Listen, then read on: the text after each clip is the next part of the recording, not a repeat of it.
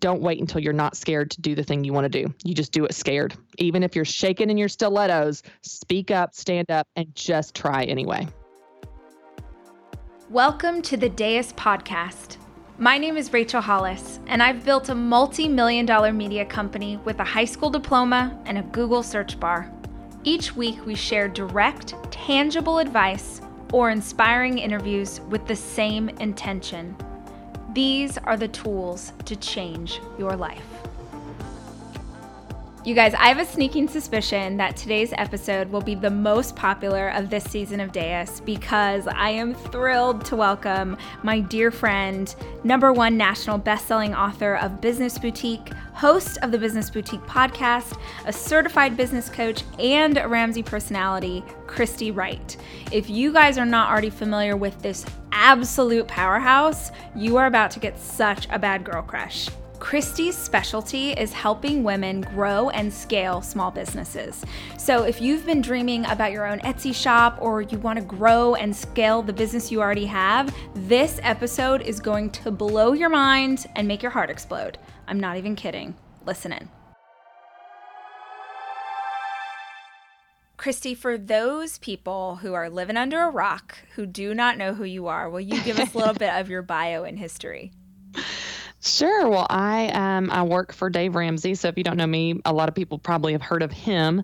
And I'm basically um, one of his Ramsey personalities. I'm a speaker and author. But what my heart is is um, I just love helping women turn their ideas and hobbies and passions into small businesses or, or even a side business. So I work with women everything from an Etsy shop or a part time freelance accounting business, all the way up to women running uh, large organizations with, you know, 10, 15, 20 team members. And mm-hmm. so uh, I really love helping women in those early stages of business where you really want to do something and you're excited, but you don't know what to do. And that's what I've found is the most frustrating part of business. It's not having too much to do, it's not knowing what mm-hmm. to do. And mm-hmm. uh, women are willing to work hard. They're willing to take the steps if we show them the steps. And uh, they love checklists and to do lists. So that's kind of really what I, I boil it down to through the Business Boutique, which is the title of my book, also the title of the podcast, the event, our online academy. It's all under the Business Boutique brand. But whatever way that you interact with us, it's really just to give you the steps you need to chase your version of success and start your business uh, in the way that that you want to to reach your goals. I love that. And you were inspired, your mom owned a small business, is that right? Yeah, she actually started a little bakery when I was six months old to raise and support me. And so I was raised in the business literally at times. Like yeah. I, we would spend the night there and I would go there at two and three in the morning when she had to bake. And so I had a front row seat to this incredible woman that you know, didn't get dealt a great hand of cards. You know, she um, didn't plan to be a single mom, didn't plan to uh, not have a plan. You know, she just kind yeah. of was scrappy and resourceful and made it work. But what an unbelievable example that was for me of uh, being persistent and persevering through challenges. And, and we had a lot of challenges. You know, it was a struggle with her being a single mom and running a business. But that's certainly what made me into who I am today. So what I tell people all the time is I didn't make it despite fight the struggle. I made it because of the struggle. Yes. And uh, and I think it's just such a powerful example to women that may be listening right now that are single moms or going through some type of challenge in their life, which we all have at different stages, and thinking, oh man, am I harming my kids? Mm-hmm. You know, mm-hmm. is my business taking away? Is this making me a bad mom? And what I tell mm-hmm. women all the time is, it doesn't make you a bad mom. It makes you a better mom. Yep. And in fact, you're you're teaching something powerful to your children through your example. So that's that's what it has been for me with my mom. And then of course I I went on to get my own education in business and become a certified business coach and so on.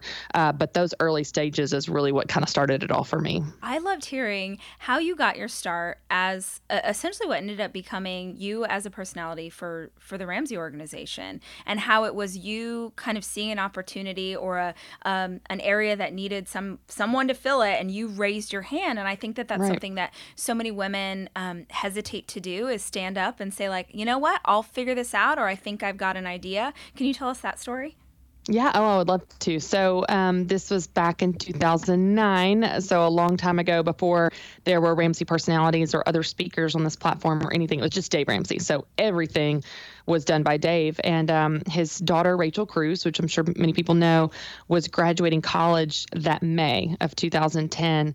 And she was going to come on our team as kind of the face of the youth brands and teens and young adults and that kind of thing. And um, we didn't really have a full plan for her, but she was just going to be in that market somehow. Mm-hmm. And uh, so somehow, the spring of 2010, some people in our organization had worked out an arrangement with a conference where they signed Rachel up to speak at 20 different dates that summer, and um, and it was going to be a great arrangement where she would speak and deliver keynote addresses, um, and then she would get the reps and the practice of being a speaker for this market. So somehow that spring, because I was over the youth department, and really all I did at that time was develop products, so mm-hmm. Bible studies and piggy banks, and that's kind of what I did well, because I worked with youth, I inherited this whole arrangement, this whole ordeal of Rachel and this conference. And uh, so about two weeks before Rachel was supposed to go on the road.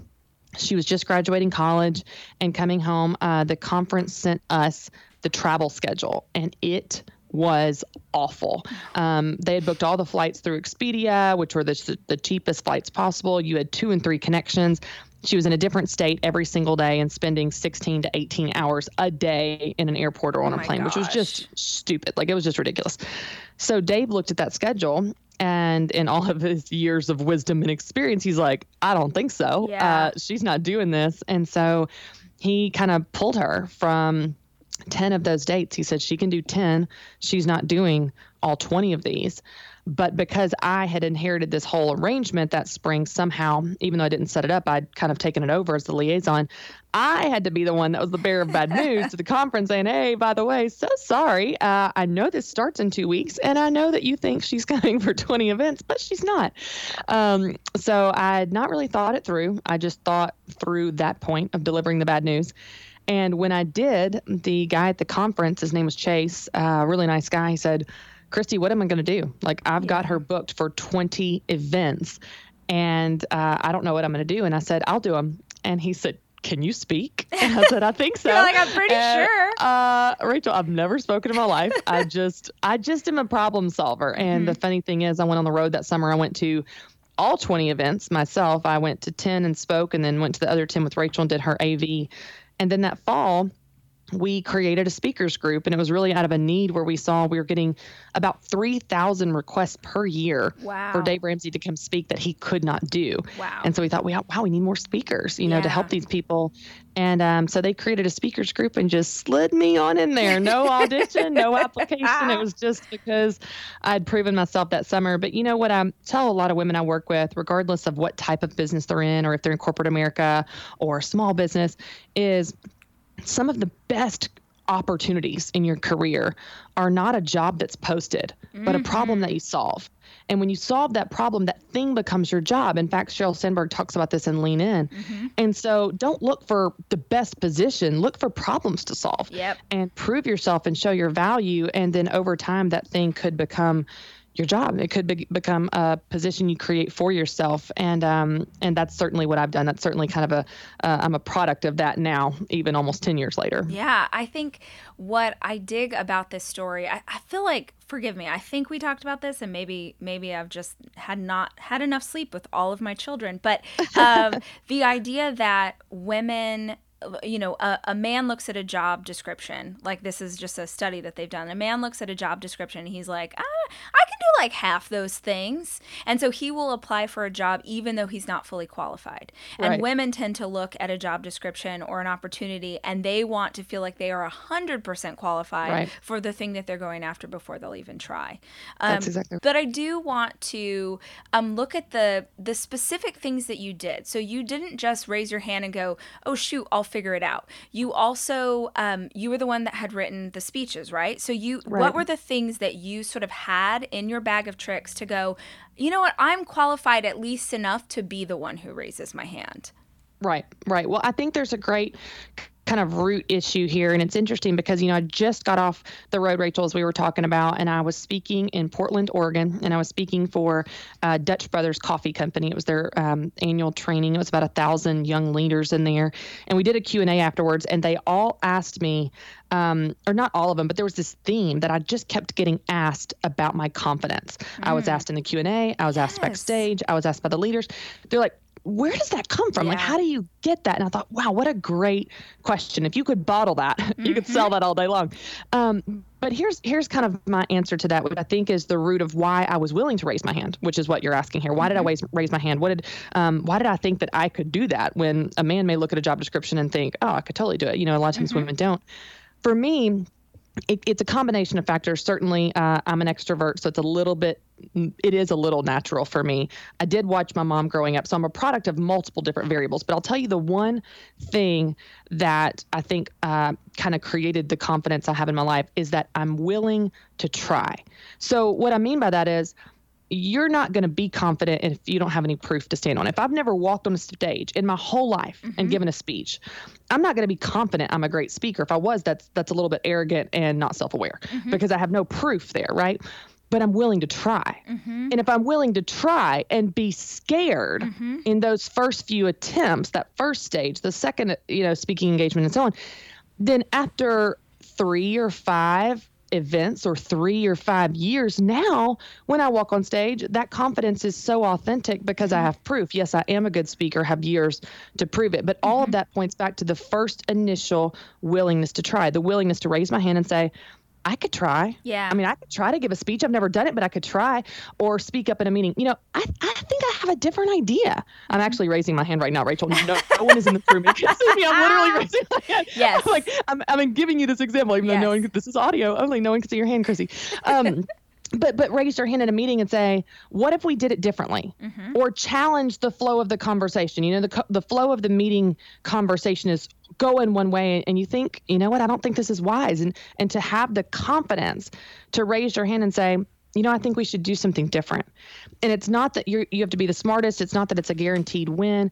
It's just simply the willingness to try, which means the willingness to fail and yeah. fall and learn and make mistakes. And so I think that's what it comes down to. Confidence is built by having wins, but you can't have wins if you don't try. Yeah. And so, um, you know, we were talking about solving problems, but uh, when when he said I need a speaker, and I was like, well, I'll do it. And I didn't know if I could be a speaker, but I knew that I could try. And then when we needed to write the speech, and um, the first draft that came across my desk from someone else in the company that wrote it that was not going to connect with teens, in my mm-hmm. experience with teens, I thought, well, I could try to write one. Yeah. You know, and so it was always this attitude of, I was willing to try. It didn't mean that I was fearless, not not by a long shot. I was very scared when I walked on that first stage. I was ve- I've been scared many times when I've spoken up in meetings, but I still speak up anyway. And it's what yeah. I tell women again again. Don't wait until you're not scared to do the thing you want to do. You just do it scared. Even if you're shaking in your stilettos, speak up, stand up, and just try anyway. So let me ask this then. Um, you you say it's a willingness to try, but does failure ever play into your mind? What right. like there's just massive fear of failure, right. and I think social media only seem to amplify that for people. So now if I fail, not only does my close circle know, but maybe you know the popular girl from high school knows because she sees it on Facebook. So right. does failure ever come into your mind? Yes. Or, okay. So yes, hundred percent. And and it's interesting because you were talking about research a minute ago, but research shows that as early as childhood, little girls are more risk averse than little boys. So mm. little girls break sooner when riding their bicycles than little boys do.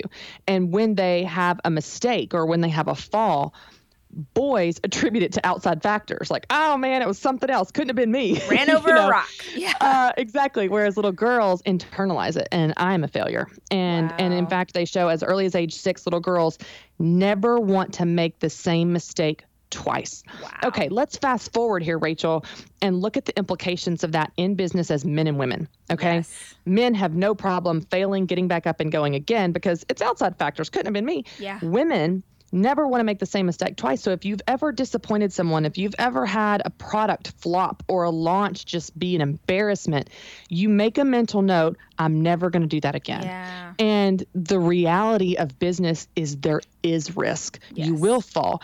And when you start to realize that failure is possible and it's not fun. Like let's all just acknowledge it's not fun and I don't wish that. But when you start to realize that it's a normal part of the journey and uh, it's just necessary. In fact, I tell people you can't succeed unless you fail along the way. Mm-hmm. Then it just forces you to do it anyway. You know that it could be a failure, and afterwards you're still embarrassed and it hurts. Um, when people are mean on Facebook, it hurts. It mm-hmm. doesn't. Uh, I don't think you ever outgrow that or outperform that. Um, and if you do, you've probably lost a little bit of your soul and the, the thing that gives you that edge of caring so much about people. Um, but I love the quote by Michael Jordan. I'm going to try to not screw this up. But Michael Jordan, who's the arguably the greatest basketball player of all time, he said, "In my career, I have missed more than 3,000 shots. I have lost 300 games, and 26 times I've been trusted to take the game winning shot and I missed. Mm. I have failed over and over and over again in my life. And that is why I succeed. You know, Babe nice. Ruth, as another sports analogy, is known as the home run king. He was also known as the strikeout king. Yep. You can't have one without the other. And so even though I would love to give your listeners a perfect formula to overcome failure or to avoid failure, I just want to give you the comfort of knowing it's normal and I just want you to do it anyway. I yeah. want you to fall off the horse, dust yourself off, and get back on and ride again because the only way you're going to get there is if you do that. And all of the you know people we follow and see and admire they have tons of failures. Um, you know, people like Oprah and Taylor Swift and Dave Ramsey, they've got a track record of failures. You just don't see that. Yeah. All you see right now are the successes, but they are built on a pile of failures. Absolutely. Oh, so good. So for anyone who just heard that, now they're they're inspired. You're you're like, okay, I'm gonna try it, even if it means that I'm gonna fail. They've always wanted to start this business, either a side hustle or full time thing or whatever it is. Where do they start?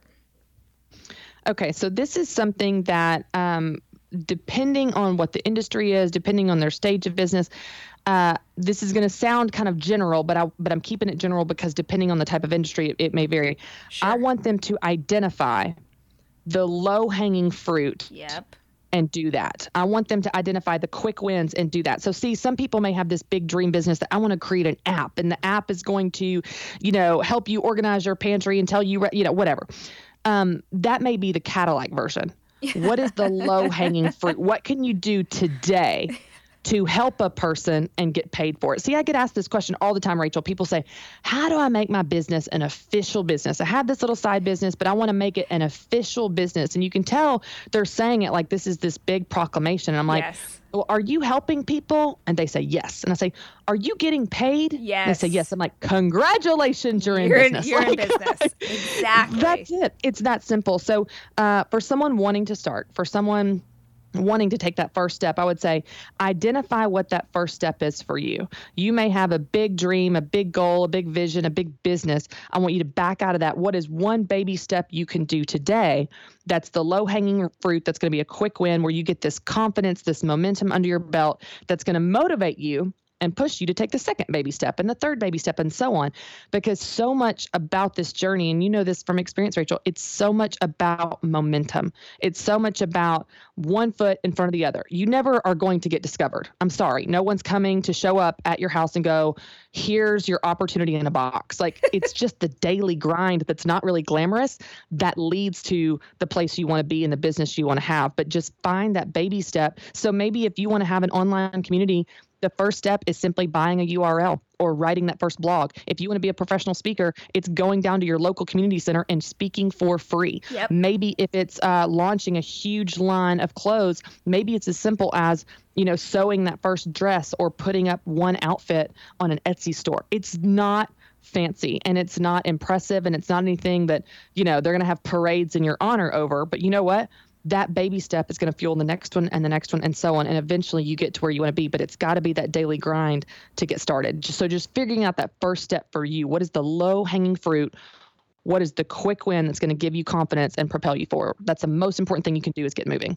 So as um as an entrepreneur something and i've been gosh i've owned a business for 13 years. So real long time. Thank you lord. We're still trucking along here. Yeah. But um one of the things that I feel like has happened in the last, I don't know, handful of years, and I think social media plays a huge part in this, is um, kind of making entrepreneurialism, making owning your own business glamorous or fancy. Right. Um, right. And the two things that it does, it I think that it it makes other people, uh, women especially, afraid to start anything because they think, well, what I'm going to build is so small compared to what I'm seeing on social media. So right. just to start there, I'd love to hear your wisdom on every season matters every season just that right. one dress on Etsy matters and it's how you build on top of that season and grow from there that is how you determine the kind of company you're going to have. Right. Well, and I think it, it goes back to what we were saying of you look at these celebrities or people that are hugely successful and think that they woke up there and they mm-hmm. didn't. You know, they were a beginner. And so, um, one of the things I teach at my event is I say, give yourself permission to be a beginner. Give yourself permission to launch the 1.0 version. And what that means is you do it before it's perfect because 80% shipped is better than 100% perfect and not shipped. Mm-hmm. And so, you just want to get some things out there. But I'll tell you, one of the one of the things that people miss and and I, I bet this is true for you too rachel like what you've experienced in your 13 years in business people really underestimate the value of market feedback. So they think well i've got to have this perfect product before i launch but you don't know what perfect is. Exactly. What you need to do is launch an imperfect product, and the market will tell you, hey, could you add this handle here? Could you add this feature? The leather falls apart. I really wish that it had a pocket for my phone on the outside of this purse. The market will tell you, and you iterate and iterate and iterate. And then after years and years and years, you have a almost perfect product, but you're never done iterating if you're never done listening to the market. And that's how you stay relevant because the moment you put something out there and turn your back and think that you're done, you put your feet up, you're not, you know, you're going to become irrelevant. Someone else is going to outbusiness you. And so um, that's the real value, I think, of being a beginner is because you're putting something out there and saying, I know it's not perfect. I know I'm a beginner. I'm just getting started, but you're going to learn from the market. They're going to tell you what you need more or less of. And, um, and, and those early stages too of business, that teaches you more about business than any textbook or college course could because mm-hmm. you are in the grind and you're learning how to deal with customers and how to manage your money. And it, you're going to learn the most by doing. So get out there and get moving. It's kind of like I, I equate it to parenting. Like, I don't know if you remember uh, before you started a family, Rachel, if you had this thought, but I remember before I had kids, I thought, I'm so ready. I'm just ready. This is the right stage of life. Oh my God. Like, I've got this. I know what to expect. I've read the books, watched my friends. Like, I'm ready. It's like, what a freaking yeah. joke. Like you are never, never ready, ready, for how that's going to rock your world. And it's the same true in business. Like you're never ready. So just get out there, ready or not. You're going to learn the most by doing. So get moving and let the market teach you and let the business teach you what you need to do better and how you can serve them better because that's that experience is priceless. Absolutely. It's also worth saying too, if you spend all of that time obsessing over what the product is, the thing that you're designing for now, 9 months from now might not be relevant.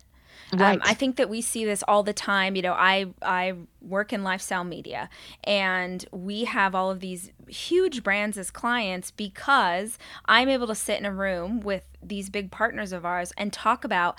I have 700,000 fans on Facebook, and I have that without a budget.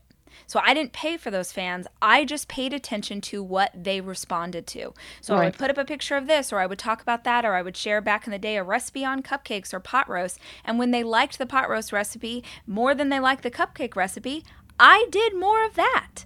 And right, I think it's like attention. Yes, and it's so baffling to me. I'll go to different conferences. I'm asked to speak quite a bit on social media, and I will I'll, I'll be sitting in a room with hundreds of women and I'll say like, "Guys, you just pay attention to what your audience likes and you do more of that thing." And people like right. feverishly taking notes like, "Oh my gosh, of course. Of course right. you would listen to your audience." But because you're putting the cart before the horse and because you're trying to have a business that looks like hers, when your business is still in its infancy, you you can't even digest that. It doesn't make sense to you. So I am well, in. I, well, and two, one of the things I've been kind of like wrestling with. I know you're you're a content machine as well as I am, and so I'm always taking notes on my phone of like just ideas I'm wrestling through. Mm-hmm. And one of the things I'm kind of working through right now that I'm going to put out. I don't know if I'm going to do an Insta story or a blog. i am going to do something on it. But there's a lot of messages out there to business owners that if you can't be the best, don't do it. Yeah. Like if you don't offer something that no one else offers, there's no place for you. If yeah. you're not going to be the best in your business, in your service, in your industry, then don't even bother. I could not disagree more. Yeah. I'm not the best business coach in the world, but by God, I'm adding value to a lot of people's Amen. lives. And and there's and you look at our whole world, like how, what a ludicrous idea. Now, if you want to be the Oprah Winfrey and and that's your goal then maybe if you can't be the best don't do it sure that might work for you but if you just want to help people yeah. if you just want to add value then there's a lot of coffee shops in this country that aren't starbucks yeah there are a lot of um, you know people in technology that are not working at apple there are a lot of uh, business coaches that are not you know gary vaynerchuk or social media mm-hmm. experts or mm-hmm. so on and so i just feel like that we get this idea in our head that if i can't be the best if i'm not so perfectly different that I'm that this has never been done before, then there's no point to try. And I'm like, oh man, you're you're missing out on the market. You don't have to be the best to add value. And I think God has something unique that only you can do, even if it's not going to be on the Forbes 100 list. Exactly. You know, there's there's an important uh, impact that you can make. Hey guys, we'll be back in a hot minute with more of this interview, but now a quick word from a sponsor. I'm a bad mom. I need a drink. I'll start tomorrow.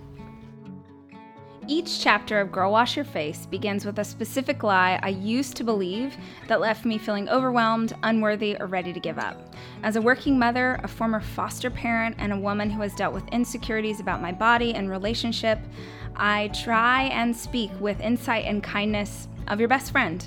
I want to help women unpack the limiting mindsets that destroy their self confidence and keep them from moving forward. My book, Girl Wash Your Face, is available everywhere books are sold, and the Audible version is narrated by me. I hope you'll check it out. Y'all, did you know that Barnes & Noble is releasing an exclusive edition of Girl Wash Your Face and we're calling it the Hustlers Edition? Guess who needs that? You. I signed 2,000 copies of this book. You can only get them on Barnes & Noble, and it includes a bonus chapter for ladies just like us who are getting their hustle on. Also, it costs the same as the book everywhere else, but you are not going to want to sleep on this one. Supplies will not last, so you need to pre order it now. Hey, y'all, do me a favor. While you're listening to today's episode, take a screenshot and put it on Instagram or your Insta stories and tag me. I love hearing what you think and seeing what you're up to, and it helps the tribe remember to go listen to this week's episode. Thanks so much. The other thing that I thought of when you were were speaking just a minute ago is the idea you said like are you helping people? Are you getting paid for it? Congratulations, you have a business. I think that uh, at least in my experience, and this again i feel like is a social media thing is people are building and i'm using air quotes like you raising your hand earlier right, uh, right. Uh, but i'm using air quotes people are building businesses with no financial thought to what is happening i sure. years and years and years ago when i owned an event planning company i went to a conference and this woman taught a class that was so good called but are you making any money and it was like, great oh, I great. I know. I'm like, oh, I wish I had thought of that. Uh, but it's like, you know, oh, okay, great. So you have all these fancy. I mean, I'm in LA, so like all of these people, like, oh, my celebrity clients, and the, okay, great, great, great. But are you making any money? And mm-hmm. then, oh, my Etsy shop is beautiful, and we have the greatest Instagram feed ever, and it looks like. But are you making any money? So mm-hmm. I would love to hear. I'm sure this is something that you guys cover at the Business Boutique, which, by the way, uh, so Christy travels all over the country doing one day events that are so empowering for women who want to start their own company and do their own thing. My older sister, Melody, I was telling you, went to yours and was so on fire when she came back. She owns a bakery. So, um, just as a side note, if you guys are super inspired by what she's saying, you need to go check it out. But I'm sure within those days, especially when you do your, your summit, you touch on, but girl, are you making money? And right. I would just love to hear, uh, I'd love to hear some wisdom on that for the listeners. Sure. Well, I love that title. Like, that's yeah. a fantastic title. It just cuts to the heart of it. Um, we do an entire session on stage. So, the way that our events are structured are uh, I've identified kind of five main pain points when it comes to women in business in the market that I work with. And so, we make sure that every single main stage session covers those pain points. Um, having a plan, managing the money is a big piece of it. Mm-hmm. Uh, marketing and selling, time management, and then the technical business side of things like business licenses and trademarks and that kind of stuff. And so the money management is an entire session. And really, what I spend the time talking about, Rachel, is super simple. It's not very technical. It's not uh, getting into accounting principles. It's really like, hey, listen you work hard. Yeah. You need to get paid for it. Mm-hmm. Like it's like it's pretty basic. I mean, of course I talk about like separate bank accounts, but the at the end of the day, uh, women have a love-hate relationship with money. We have all these squirmy feelings about money. Mm-hmm. Oh, but I feel guilty. Mm-hmm. I don't want to take money from another mom.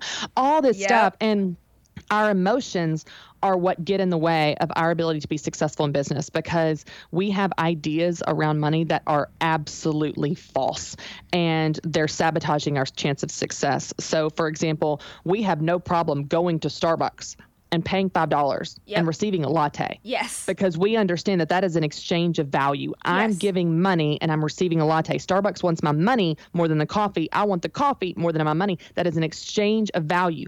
There's no squirmy feelings. Yep. No squirmy feelings involved because it's just an exchange of value. But when it comes to our business, because our business is so personal, we're putting our heart, our soul, our ideas, our products, our creative work, um, our services out there, we start to feel weird because we're not selling the thing. We feel like we're selling ourselves. Yes. And um, we feel very uncomfortable about that. So we spend a lot of time too, not just talking about money, but talking about sales because those are so connected. Yes. And we have weird feelings about both. But I'll, I'll just give you some quick tips because I know we like to keep this tactical. Women have an idea in their head that profit is greed. And what I mean by that is if it costs me $4 in cost of goods in ingredients to bake a cake for you, mm-hmm. and I charge you $45, dollars mm-hmm. we have this internal red flag that goes, oh my God, I'm taking advantage of her by $44. Yes or forty-one dollars. Yeah. I can't even do math. See, this is a good. Oh, I can't do math at all. I just agreed with you. I was like, uh huh, yeah, that sounds so right. yeah, exactly. so forty-one dollars. So I'm taking that profit margin is $41 i'm taking advantage of you and what we don't realize is number one that's of course not accurate because you've got overhead you've got team members time, you've got yeah. lighting mm-hmm. you've got time all these yep. other things but then that profit has work to do. Even when you get down to the true net profit in your business, you still have to pay taxes out of that. You still need to save to reinvest back into your business. You yep. still need to pay yourself for your hard work. So, um, we have this idea that profit is bonus fund money, and it's not. That profit is a necessary element in the financial equation of your business and by the way, if you're a listener right now and you're running a nonprofit and you're thinking this doesn't apply to you, I want to correct you really quickly because nonprofits that have no profit are called closed. They're out of business. Every yep. business has Preach. to have profit. Nonprofit is a tax status. It is not uh, an indication of nobility, mm-hmm. worthiness, or even the you are not exempt from the responsibility to run your business like a responsible person is. Everyone has the same responsibility, and all of us are in the in the in the business of serving others, whether it's nonprofit or for profit. You're in the business of helping people, and when you serve the market well, they will give you as uh, Ken, Ken Blanchard says, they will give you certificates of appreciation with presidents' faces on yes. them. That's the yes. applause the market gives you yep. when you serve them well. And uh, and so yeah, I have I got soapboxes for days. Oh, Rachel. I know. I well, love it you know, it's like it's such a big barrier and it's so frustrating because it's not accurate. Well, it's something we talked about when we got to meet up too. Is what is this thing? I mean, you and I are just doing our darndest to like get to the bottom of all the world's problems. So we're still circling sure. around this one. but what is this thing with women who are so feel so apologetic for wanting anything for themselves right. who the the thing that I'm encountering over and over and over is women who are just doing so well like incredible in business they're fine they're crushing it whatever and they don't talk about it they make themselves small um, they don't tell you what they really do or what they've really accomplished or they'll say they'll give another reason for it they'll say things like well yeah I mean we uh, you know we we did 10 million last year but like oh gosh we're able to help so many people or um, my kids are able to they they find yes. all okay. the reasons yes. for yes. why they're justified in having a business instead of just saying, man, it makes me really happy. I That's really right. like this. Right. Well, and I love what you're saying here because you see this at every level mm-hmm. of success, influence, career, whatever. It's not just the women running $10 million businesses. There are women that are making $30,000 a year that are still downplaying themselves yes. in, in meetings and boardrooms. So here's here's what it comes down to. I don't know. Have you read uh, Lean In by Sheryl oh, Sandberg? Yes. Yeah. Okay. So in the in the first few chapters, this is an older book, but what I love is it, there's so much research in there. And she talks about how a man, gender stereotypes, which mm-hmm. are very real, by the way. Like I'm not going to go any, you know, rants or anything, but it's it's a reality in our world yeah. that there are gender stereotypes, and when a man acts assertive or speaks up, he's seen favorably mm-hmm. by both men and women. And when a woman acts assertive and speaks up, she's seen negatively mm-hmm. by both men and women. Mm-hmm. So so this is something in our psyche where we are subconsciously making ourselves very small. Yeah. We're downplaying everything because we are afraid of how we're going to come off. Lord help us if we come off as a B to everyone else. Yep. And so we want to make sure that never happens. Now, I do want to give a disclaimer here women what i've seen and i was just talking about this to a, a, leadership group last week I've noticed in my coaching and in my experience that many women err on one of two extremes. Either they make themselves so small. They play everything down. Oh, it's just this this outfit. Oh, this old thing. Yeah. Oh, I got it on the sale rack at Target. Oh, this dinner that took 17 hours. Oh, it was nothing. It took no time. I mean, basically no yeah. time at all.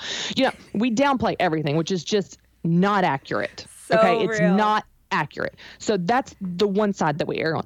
Or you got the other side where these women I got a whole nother rant for them. They are burning bras and carrying banners, and they're like, "I am feminazi. I am going to, you know, take," the, and they're they're losing credibility that yeah. way because they're so aggressive and overcompensating. Yes. Treat me like a man, give me yeah. and, and and causing a big scene. They're not aware of their environment going what they're going into. So I'll give you a great example. I think that women would just be uh, so much more successful in making and what that impact looks like to them, whether it's uh, swaying a meeting or um, growing their business or g- gaining a big client. They'd be so much more successful if they didn't go to one of those two extremes and they just sat very happily in the middle. Mm-hmm. And here's what the middle looks like to me it means you have the humility to understand that you may not be the smartest or the most experienced, that you don't have all the best ideas, and you certainly are coachable and have things to learn, mm-hmm. um, like anyone should have, by the way, man or woman. So you have a humble spirit coming in. Um, and you also are aware of your environment where there may be gender stereotypes, but you care more about the impact than you do about um, being super aggressive and proving your point. Uh, yeah. Treat me like an equal, etc. Yeah. But you don't use these words that dismiss your credibility. And so um, you still speak up. You raise your hand. Here, I go raise my hand again. Put your shoulders back and you say things with confidence, with authority, um, but with kindness and humility. And when you can blend those two, you can sit there right there in the middle where you are seen as a confident authority on whatever the thing is as as you know a trustworthy source on whatever your thing you're working on but also humble and likable and approachable. Um, and so I think when you can sit there in the middle, you can make the most impact. So I, I wrote a blog. Um, a few years ago, I just reposted it. Three words women need to take out of the vo- vocabulary. So, if we're going to get tactical here, if anyone's taking notes, here are three words I want women to stop saying all the time. Okay. Number one is just. Yes. Number two yes. is mean. Yeah. And number three is sorry when it's yes. not appropriate. So sorry. I'm so, so glad you're saying just because I yes, agree. you're in a meeting. Completely. Yep. It's like, well, I just think we might uh-huh. need to uh-huh. try something new. Uh-huh. No, instead, take that word out, and yep. the sentence is so much more powerful. I think we need to try something new. Yeah. Or, I mean, can't he work a different schedule? You sound like a teenager. Yep. Take out mean and say, can't he work a different schedule? Yeah. Or can he work?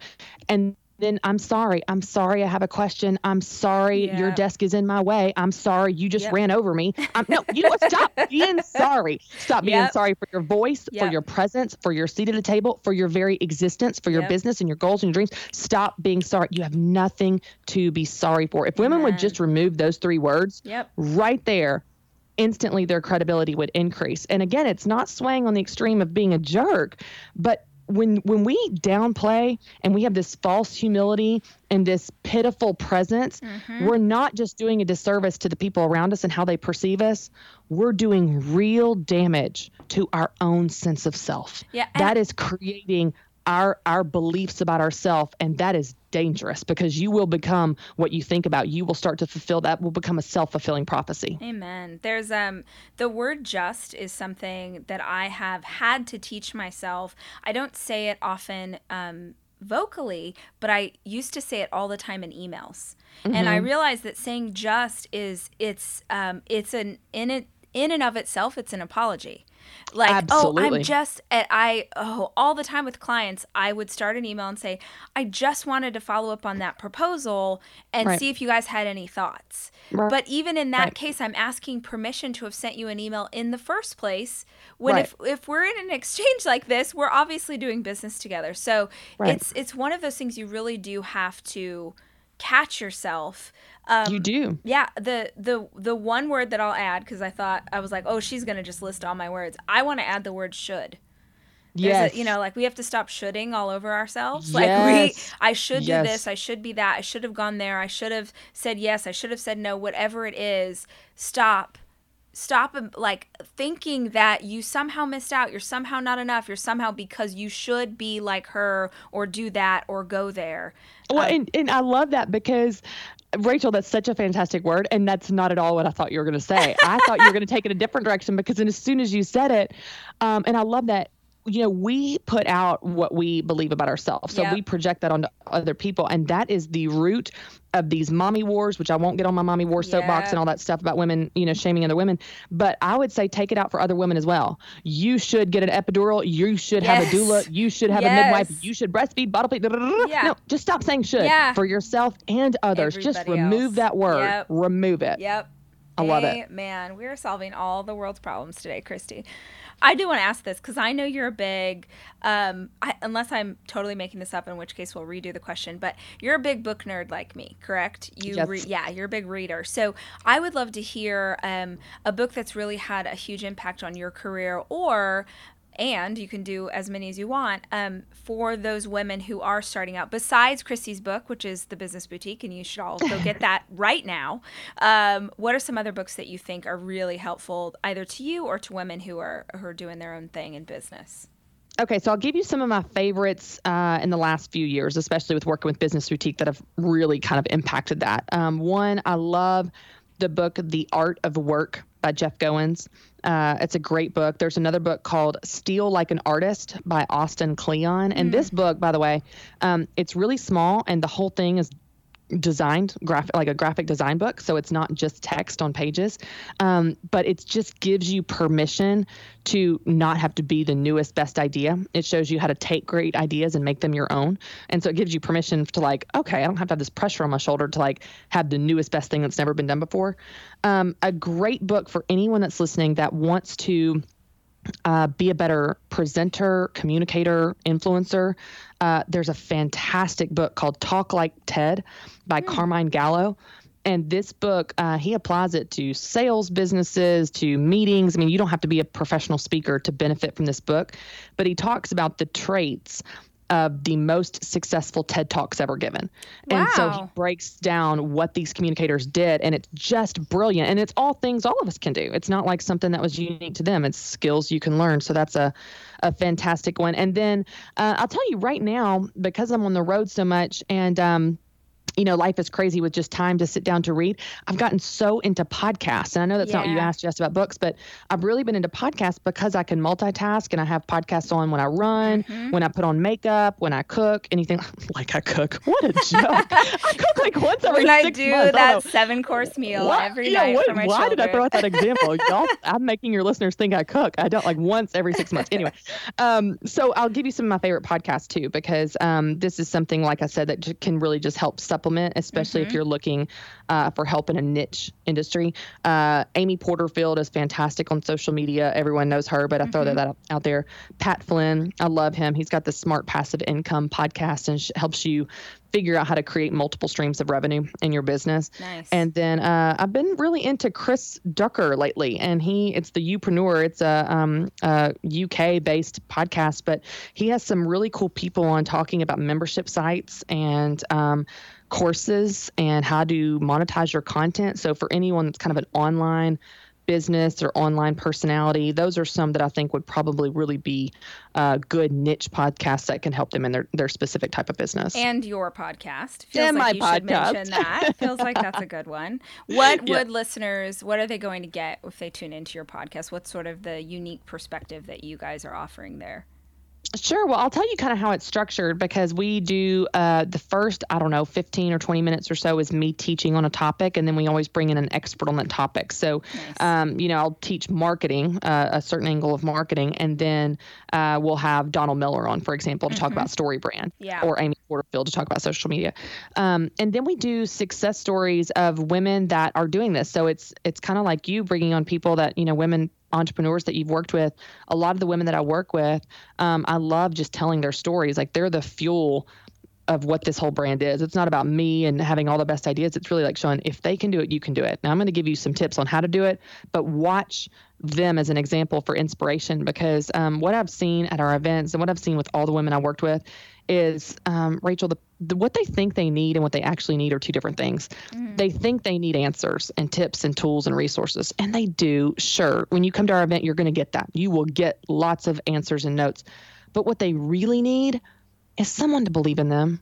It's yeah. someone that to look them in the eyes and go, "You can do this. Yeah. Not only can you do this, you're going to do this. And when you do, I want you to write me and tell me your story because I'm going to feature it on my podcast yeah. because you have got this and just speaking life over people and um, and just sharing those stories of inspiration that I think that's what is the difference maker of when they walk out of the room from an event or put the book down or turn the podcast off that determines whether or not they're going to do the thing.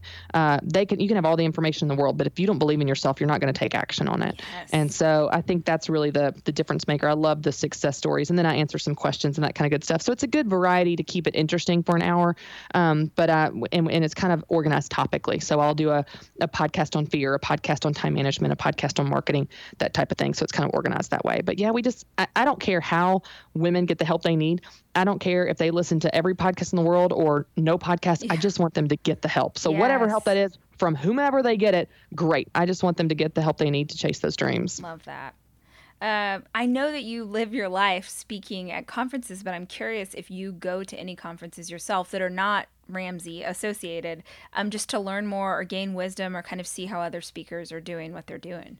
I got to tell you, I'm going to sign up for a Tony Robbins concert. Yes, yes. concert. That, my work here is done. Concerts probably It was worth uh, the trip to Nashville and the drinks just for you to do that. You have to see it. You have to see I, it in person. I have I have heard amazing things, and I listened to a recent podcast um, with Amy Porterfield telling her story, mm-hmm. and she talks about working with Tony Robbins, oh, and she talks about going to the conference and working with him.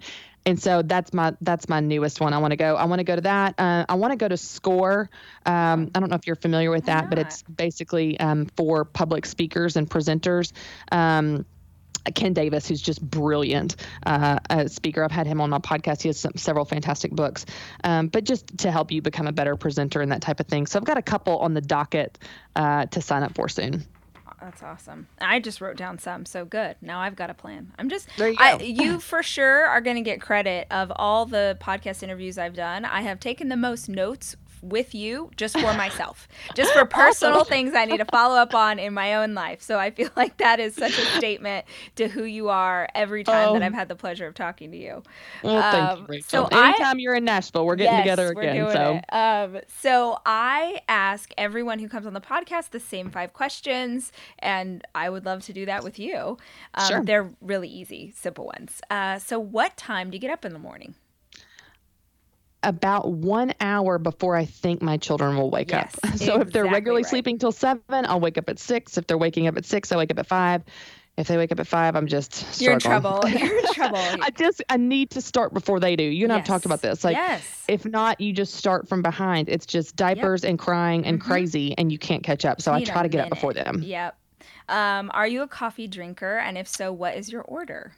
Yes, uh, just got crazy lately where I started to add a pump of hazelnut. So Ooh, I'm feeling just really living on the edge here. living on uh, the edge. Just, uh, no, normal normal coffee with a pump of hazelnut, and I put a little cream and sugar. I I also love um, soy chai tea lattes, uh, white chocolate mocha. I like I like a lot of stuff, but it can't. But it, it needs to have some kind of dessert sweet well know, it's also worth it. saying so when i went to when i was in nashville and i was meeting with some of the members of the ramsey team you go into the lobby and y'all have this amazing coffee shop. And what's the what's the woman? Is it dorothy Dorothy. Yep. Dorothy. Okay, so Dorothy's back there, and they're all like, "Have you had Dorothy make you a cup of coffee?" And I'm like, "No, I'm good. I'm good." And I'm a crazy coffee drinker. I'd had like 17 cups already, and five different people like just passing through the lobby. What? Dorothy hasn't made you a cup. You get over there, and you have. To. So finally, I'm like, "Oh, I don't want to hurt Dorothy's feelings." And then she's like, "What would you? I mean, do you want like a pumpkin roll coffee or a chocolate cake?" It was like these are 700 calorie coffees, so you've got easy access to the good caffeine.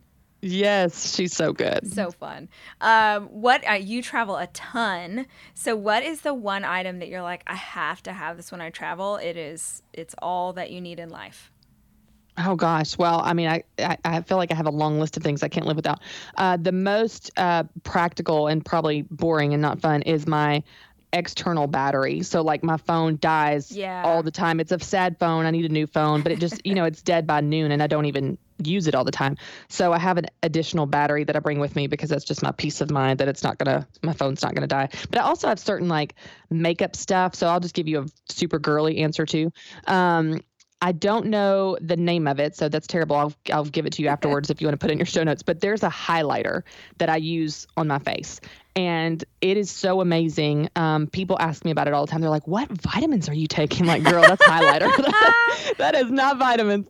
Uh, but anyway, so I cannot live without that. Um, so that's probably the best. And then there's some concealer that I use that um, the girl that did my makeup for a video shoot recently, she goes, "Oh, I love this concealer." She goes, "They use it on car accident victims." So I was like, "Is that?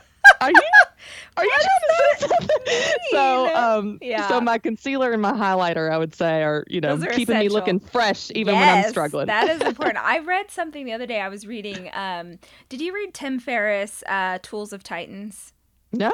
Oh, you should grab that. It's fantastic. It's um he did all of these interviews with uh it's split up into three categories, healthy, wealthy and wise. And um so the first, you know, chapters like doctors and Olympians and everyone's talking about health. Everybody gets like two or three pages of just the most interesting tidbits of of what they have. So you can read a few pages and then put it down and come back. But um I was reading his uh, a bunch of different people who travel have said, I'm like I got to get into this and I want you to tell me that you do it so that it'll motivate me.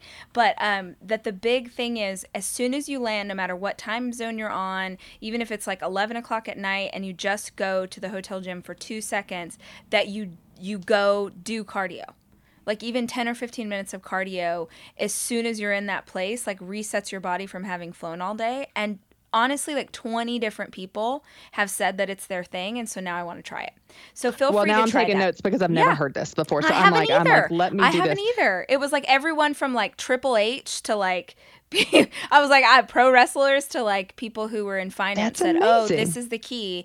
It just it like works all the every. I don't even know, but I'm like, I gotta. That's try amazing. Well, I've got to try. I will tell you that one of my favorite things to do in a city is go for a run because yeah. I get to explore. Yes. So I'll totally. I'll make up routes, take my phones, and just go. You know, go find really cool places. Yeah, so I do love to run, but no, I've never heard that. Like, just get the cardio in, Yeah. even if it's just 15 minutes. Yeah. That's awesome. Yeah. Uh, and that was going to be my next question. So you segued perfectly, which was, what's your favorite physical activity? Like, what's your workout? So I love to run. My husband and I met in a running group, so that's kind of a special thing we do together as well. Um, but running was is definitely my core um, like activity. But as secondary, I love cycling. Uh, and I'll do spin classes, but I really love biking, like Mm. long, like 20, 30 mile bikes um, with a road bike. And then I love hot yoga, where you just leave sweaty and wrung out and exercised and all that good stuff. So um, those are probably my two second favorite ones. But but running is always my because you can just go. You just need shoes. Like you just go anywhere. You just Yeah. you know trail Yeah, runs, you're ready to road runs. I don't Yeah. care. Yeah. Awesome. Uh, so the last question is something I ask every single guest on the podcast. The podcast is called Dais. Dais is a platform uh, from which you speak, and so I ask everyone, what is the one thing you have a platform? What is the one thing if you could tell women listening to this, if you could look them in the eye and shake them by the shoulders, if you just wanted them to get one thing from you, one bit of knowledge, what would you tell them? Well, it has to have a story because you know me, I always have stories. But um, I I wrote um, I wrote something a couple years ago, and it was 25 ways to say no and it was this thing i'd been working on for months and my design department was designing it and all this stuff. And one one week before i launched it um, i saw a tweet from a very well-known author with like a bazillion times bigger platform more followers more books everything than me. And it was almost the identical thing that i'd been creating. Oh. now it wasn't it, it was just totally coincidental. She didn't copy me i didn't copy her. But everything in me said give up there's yeah. no point now. Someone has already done what you were trying to do and they did it better with more of an impact and more of an influence. And um and what I felt God say to me in that moment that I would leave your listeners with is there's room for you too. Mm. Even if there are other people doing the thing you want to do, even if it's exactly what you want to do, even if it's um cookie cutter of what you think you're called to do, that doesn't mean that you can't do it. That doesn't take away from what God wants to do through you. And so, regardless of your dream or your business, I just want to encourage the women listening there's room for you too. There's room for your voice and your passion and your talent. No one in this world has your set of unique experiences and strengths and skills and perspective and style and voice. No one has what you have. And so, there are people in this world that need what you have to offer right now today. And so mm-hmm. don't get distracted by someone else living out there calling just step into yours because God has something for you. There's room for you too. Oh, I love that. Girl, thank you so much. I just want to um acknowledge how much I appreciate um, your time because I know that you were super swamped. You just got back from a trip yesterday. I'm sure you're tired, and it's just such um, it's such an example of who you are. Even just watching from afar, your personality as an influencer and getting to know you as a friend now is um, just showing up for other women again and again and again, even when you're tired. And I'm so grateful for your wisdom, and I know that the women listening are so grateful for all that you've shared with us today. So I just want to thank you so much for that. Well, thanks thanks for saying that. I'm very thankful for your friendship and and glad we got connected. Yes. Next time you're in Nashville for your book meetings, yes. we're we're getting drinks and we're, hanging out. So I'm very grateful to be here. We will be back with another episode next week. In the meantime, if you have a moment, and you can write a review or subscribe to the podcast. That is life to those of us who work so hard to produce every single episode. For more information, you can check out daispodcast.com or stalk me on every form of social media. I am Miss Rachel Hollis on every single platform. This week's iTunes review is from username Hollash, which also sounds like me telling you to hurry up, so I like it. The review is Rachel Hollis is awesome. Have followed the host for a while on her other social media platforms, and so was hoping that her podcast would live up to how great I felt her other outlets have been. It has not disappointed me yet. Listen to the first few episodes, enjoy learning about some successful, smart, kind women.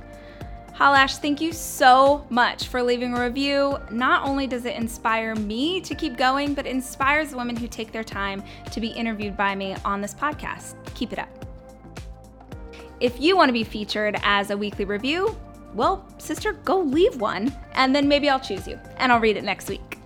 Thanks to our producer, Allison Cohen, our sound engineer, Jack Noble, and our sound editor, Andrew Weller. Most importantly, I hope you heard something today that inspires you. I'll see you next week.